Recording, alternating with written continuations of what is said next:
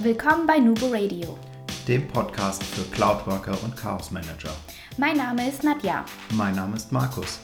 Wir sind die Nubo Workers und das ist unser Podcast.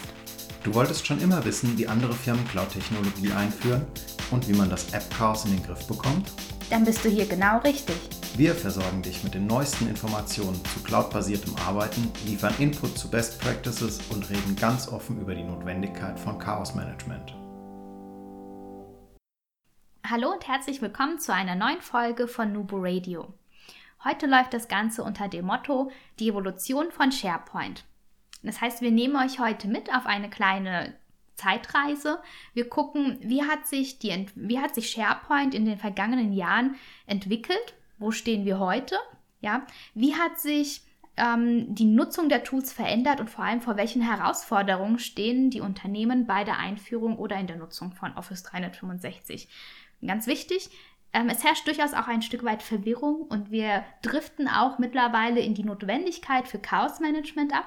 Das sind Sachen und Themen, die wir jetzt für euch vorbereitet haben. Wir werden das Ganze thematisch splitten. Ihr habt es auch schon in der Überschrift der Folge gesehen. Also das heißt, heute im ersten Teil ähm, dieser Folge dreht sich einfach alles um die Historie. Wenn man diese meistens aufzeigt, stellt man fest, das macht alles durchaus Sinn.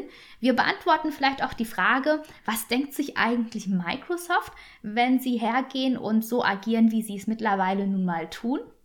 Und wir gucken natürlich auch ein Stück weit, was passiert denn in den Unternehmen. Wagen wir mal einen Blick in die Geschichtsbücher. SharePoint, wie alles begann. Es war 2001 da kam der erste SharePoint-Server, damals noch als SharePoint Portal-Server 2001 auf den Markt. Das ist schon eine ganze Weile her. Viele werden jetzt erschrecken. Ja. 2001, hm, wir haben 2018, krass, 17 Jahre gibt es das Ding schon.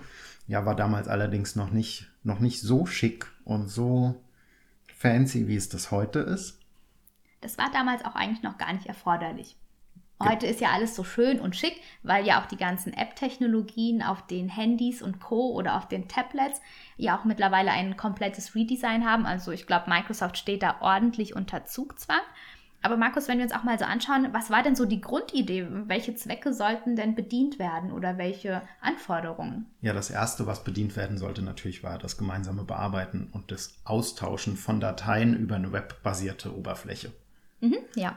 So, das war so das. Dann kam hinzu über die Zeit hinweg, ich meine, wir, wir kennen das ja alle von Microsoft, da kam der SharePoint Team Service 2002, da kam äh, SharePoint Service 2.0 in 2003, da kam die 2007er Version 2010, 2013. Die Anforderungen sind gewachsen. Wir sind von Dokumentenmanagement über Social Networking und Intranet-Integration oder ganze Intranets über SharePoint mit Content Management, mit Projektmanagement und mit der ganzen Digitalisierungswelle, die da so durch die Unternehmen schwappt, ähm, ist auch der SharePoint immer größer und größer und natürlich auch mächtiger geworden, um dann hm, die letzte Ausbaustufe oder aktuelle Ausbaustufe praktisch in der Office 365 Suite, wo es ja sehr, sehr viel im Hintergrund mit SharePoint ist, mhm, ähm, ja. zu haben. Genau. Und dann ein ganz großer Meilenstein in der Geschichte von Microsoft und SharePoint. 2011 kam dann die Cloud-Version, also sprich am 28.06. wurde Office 365 gelauncht. Das haben wir zwei dann ja auch mitgekriegt. Ja, wir zwei hatten damals das Vergnügen gehabt, Kinder der ersten Stunde zu sein, sozusagen. Ja, sehr spannend. Ähm, und haben auch damals direkt an dem Buch über Office 365 zu, moderne Zusammenarbeit in der Cloud, glaube ich, hieß es. Warte mal, es steht da rechts in der Ecke. Wir gucken gerade mal. Schau mal, wie der Titel war. Ist jetzt gerade live, also wir lassen das auch mal so drin. Also das Buch, das wir damals gemeinsam mit dem Mind Business GmbH Team geschrieben haben, Microsoft Office 365, einfach online zusammenarbeiten da kommt jetzt gerade so ein bisschen auch so Gefühl und Stimmung hoch. Wie war das denn so damals, weißt du noch? Ja, das war ein sehr heißer Ostersonntag. Ich erinnere mich noch. Echt so konkret an die erinnerst ja. du dich daran? Okay, super. Und ähm, mhm. genau. Äh, vieles da drin, das Buch ist damals schon äh, szenariobasierend. Also es ist kein einfaches, stupides Klick mich Lernbuch, sondern es hat wirklich äh, ein Szenario dahinter mit Hand und Fuß. Ja, ich glaube, das war auch auf jeden Fall der richtige Ansatz, weil letzten Endes ging es auch damals schon darum, wirklich die Anforderungen neu zu bedienen und anzufangen, in Use Cases zu denken und nicht in den Features. Wenn ich jetzt mal so ein bisschen zurückdenke, damals die Stimmung war ja durchaus durchwachsen. Also sprich, wir hatten einige, die konnten damit gar nichts anfangen. Es gab Visionäre, die haben gejubelt, die konnten es kaum abwarten, standen auf den Bühnen oder aber auch in den Terminen, also nicht nur bei uns intern Visionäre, die sich riesig gefreut haben, aber halt auch der ein oder andere Visionär auf Kundenseite. das krasse Gegenteil war aber auch dabei, gell? Genau, wir hatten natürlich auch diese, das haben wir noch nie so gemacht, das machen wir auch in Zukunft nicht so, Fraktion. Das wird sich gar nicht erst durchsetzen. Ja, und äh, von denen viele, wenn man sie heute wieder trifft oder sieht irgendwo, die SharePoint-Gemeinde ist ja relativ klein, ähm, mittlerweile definitiv die Seite gewechselt haben ja. und entweder sehr starke Verfechter sind oder aber klein beigegeben haben zumindest. Genau.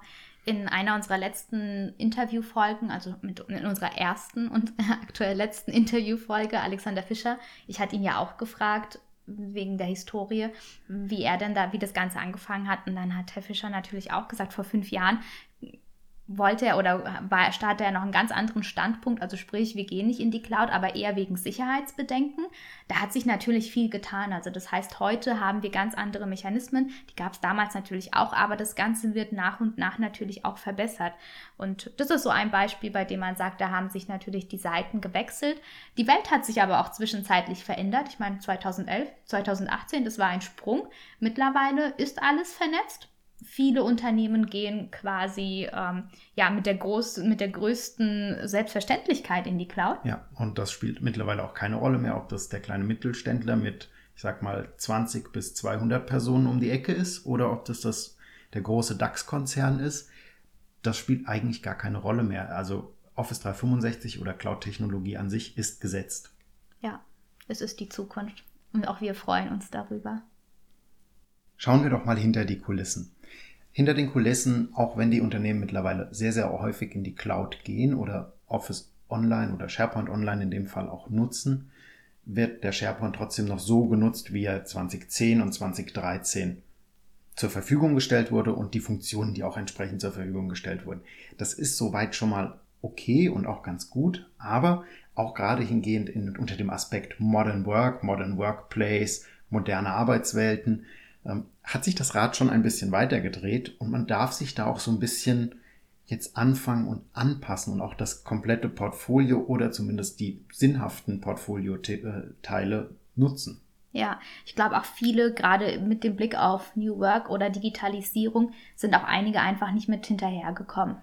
Wir haben dazu, also sprich, wie die Unternehmen die Technologien aktuell nutzen, eine spannende Studie von Gartner gefunden. Die werden wir euch auch verlinken. Gartner hat vor kurzem ähm, sowohl IT-Beratungsunternehmen, aber auch IT-Abteilungen in den jeweiligen Firmen ähm, interviewt. Dabei ging es unter anderem herauszufinden, welche Unternehmen, also sprich nach Gewichtung und auch in der Reihenfolge der Tools, wer, welches Unternehmen nutzt denn bereits ähm, die jeweilige Technologie oder plant das Ganze auch einzuführen. Und an den, anhand der Positionierung ja, der jeweiligen Tools sieht man auch eigentlich, dass die alten, also sprich Seien es jetzt einfach nur die reinen MS Pro, äh, MS Pro ähm, Office-Anwendungen oder ein Exchange Online, Outlook und OneDrive. Das sind so die Spitzenreiter mit 88% für Outlook, 82%, oh Entschuldigung, 88% für die Office-Anwendungen, 82% für Outlook. Dann kommt 9 mit 79% OneDrive. Das hat mich persönlich überrascht. Aber ganz wichtig, es geht hier ja nicht nur darum, ob diese Tools bereits genutzt werden oder ob sie erst noch geplant werden einzuführen durchführen. Aber wir haben da so die Reihenfolge und dann kommen halt auch schon SharePoint, OneNote und in den hinteren Rängen sind dann eher Power BI, Yammer, Delph und Co. Genau, mich persönlich überrascht hat wirklich, dass äh, Skype eigentlich so im unteren Mittelfeld rangiert und gerade OneNote, weil OneNote nehme ich persönlich wahr als noch viel mehr vertreten als SharePoint, OneNote hinter SharePoint einkla äh, einklassifiziert wurde. Hm, ich glaube, da dürfen wir aber nicht zu so sehr auf uns selbst immer blicken. Um, ähm, bei einigen Kunden ist es zwar schon mehr drin. Ich habe aber persönlich in den letzten drei Monaten auch festgestellt, auch OneNote hat noch ganz viel Luft nach oben. Es ist längst nicht überall angekommen. Das heißt, hier werden wir noch ganz viel Bewegung sehen. Ich denke mal, deswegen ist es auch bewusst oder ist es auch durchaus richtig mit den 70 Prozent positioniert, mhm. aber da ist noch Luft nach oben. Ja, die Studie geht auch noch einen Schritt weiter. Ja, wir haben noch zusätzliche Zahlen, ähm, die stellen diese ganze Relation auch schon wieder ein bisschen anders dar. Und zwar geht es dann im Umkehrschluss natürlich auch darum, zu den Unternehmen, die jetzt Outlook, Office 365, OneNote, OneDrive, Skype for Business und Co. bereits im Einsatz haben. Da hat man mal erstmal noch dann im Anschluss beleuchtet, welchen Mehrwert oder welchen Mehrwert meinen denn die Mitarbeiter bringt die, die, diese Technologie. Und dieses Ergebnis ist auch unheimlich spannend. So, auch hier wieder die klassischen Tools, die auf den ersten Rängen liegen. Das heißt, Exchange und Outlook äh, ist der Spitzenreiter, ist Nummer eins. Also das heißt, hier meinen grundsätzlich durch die Bandbreite die meisten Mitarbeiter. Äh, das hat für uns den größten Mehrwert für das Business. Danach kommen die Office-Anwendungen, dicht gefolgt von SharePoint. Ja, dann kommt Skype for Business, OneDrive, Project Online, also das eher so im Mittelfeld. Ja, und auf den abste absteigenden Plätzen dann OneNote, Power BI, Teams, Yammer, Planner und die ganz neuen, also sei es jetzt Power Apps, Flow, ähm, das Stuff Hub und Co., ja, die werden eigentlich zusammengefasst, weil hier eigentlich gar nicht genug Befürworter da sind. Also das heißt, die meisten dieser neuen Technologien werden nicht genutzt, weil man da noch gar nicht weiß, welchen Mehrwert bringt es denn in unserem Unternehmen. Genau. Und das heißt aber auf der anderen Seite auch wieder, dass die Kommunikation in der Richtung und auch die Publikation in der Richtung und das Wahrnehmen überhaupt, ist dieses Produkt im Markt angekommen, ist dieses Produkt beim Mitarbeiter oder beim Endkunden angekommen, das ist noch überhaupt gar nicht vorhanden. Ja, es ist sehr viel Marketing da. Theoretisch, wenn man jetzt einfach nur den jeweiligen ähm, Plattformen folgt oder daraus dann auch dann impliziert, Mensch, da wird so viel gepostet, kommuniziert und Geld reingesteckt für die Außendarstellung, dass die Tools schon viel weiter in den Unternehmen angekommen sind. Wenn man jetzt aber die Mitarbeiter betrachtet, sei es jetzt IT oder auch das Feedback aus den ähm, Anwenderebenen, dann ist eigentlich noch gar nicht viel davon angekommen. Heißt aber auch, wir haben hier noch unheimlich viel Aufga Aufholbedarf.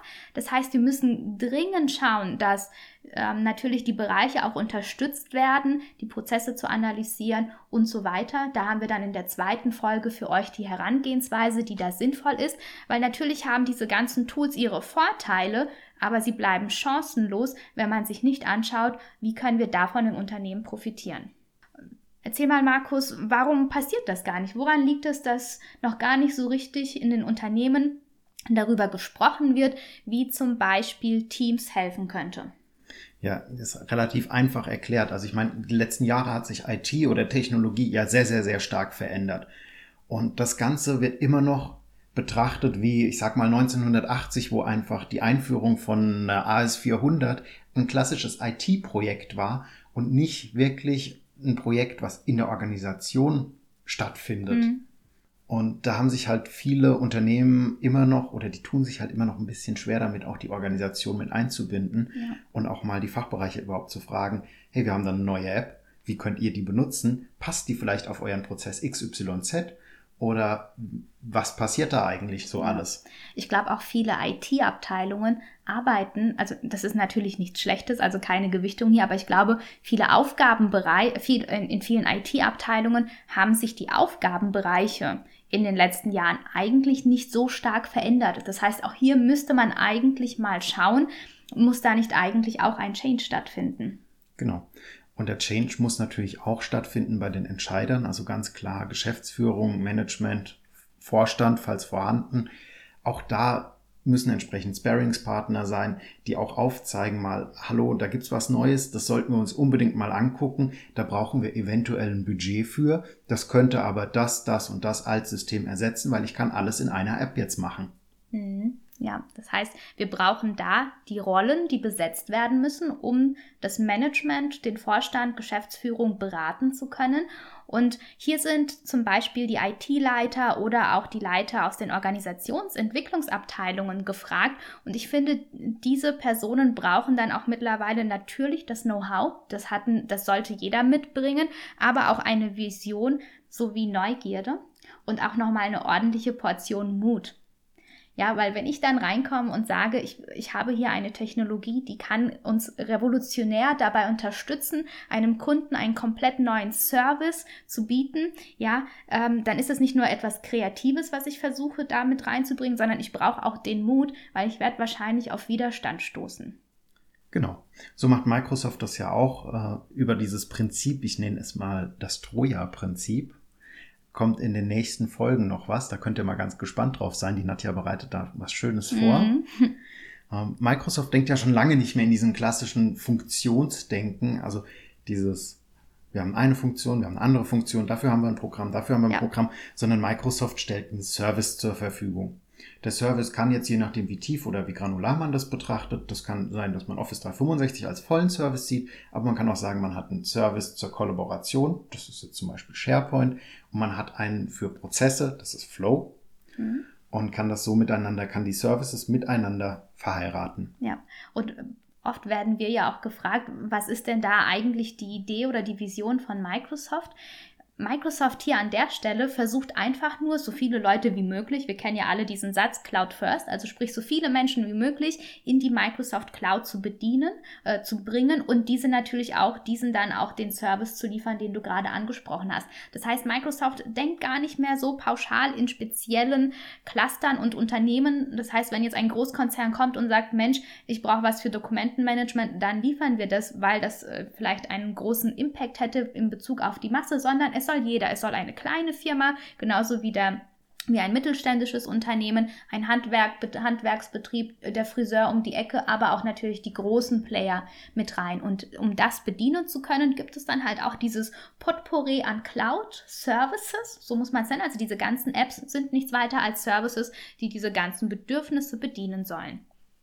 Und wenn man sich dann jetzt auch mal so anschaut, wir haben ja vorhin die Release Zyklen so ein Stück weit beleuchtet, also sprich 2001 die erste SharePoint-Version und wenn man das mal so hochzählt, so circa alle drei Jahre, das war echt schön, ne? Da konnte man sich noch kurz ausruhen als Berater oder als, nein Quatsch, Spaß am Rande, ähm, also circa alle drei Jahre kam dann halt einfach mal was Neues und dann hat man das Ganze dann auch mit ausgerollt und natürlich auch unterstützt. Das ist heute ganz anders. Ja, ich weiß nicht, wer von euch diese wunderbare E-Mail seines Office 365 Tenants bekommt was sich da so alles tut im Monat oder in der Woche, manchmal gefühlt jede Stunde.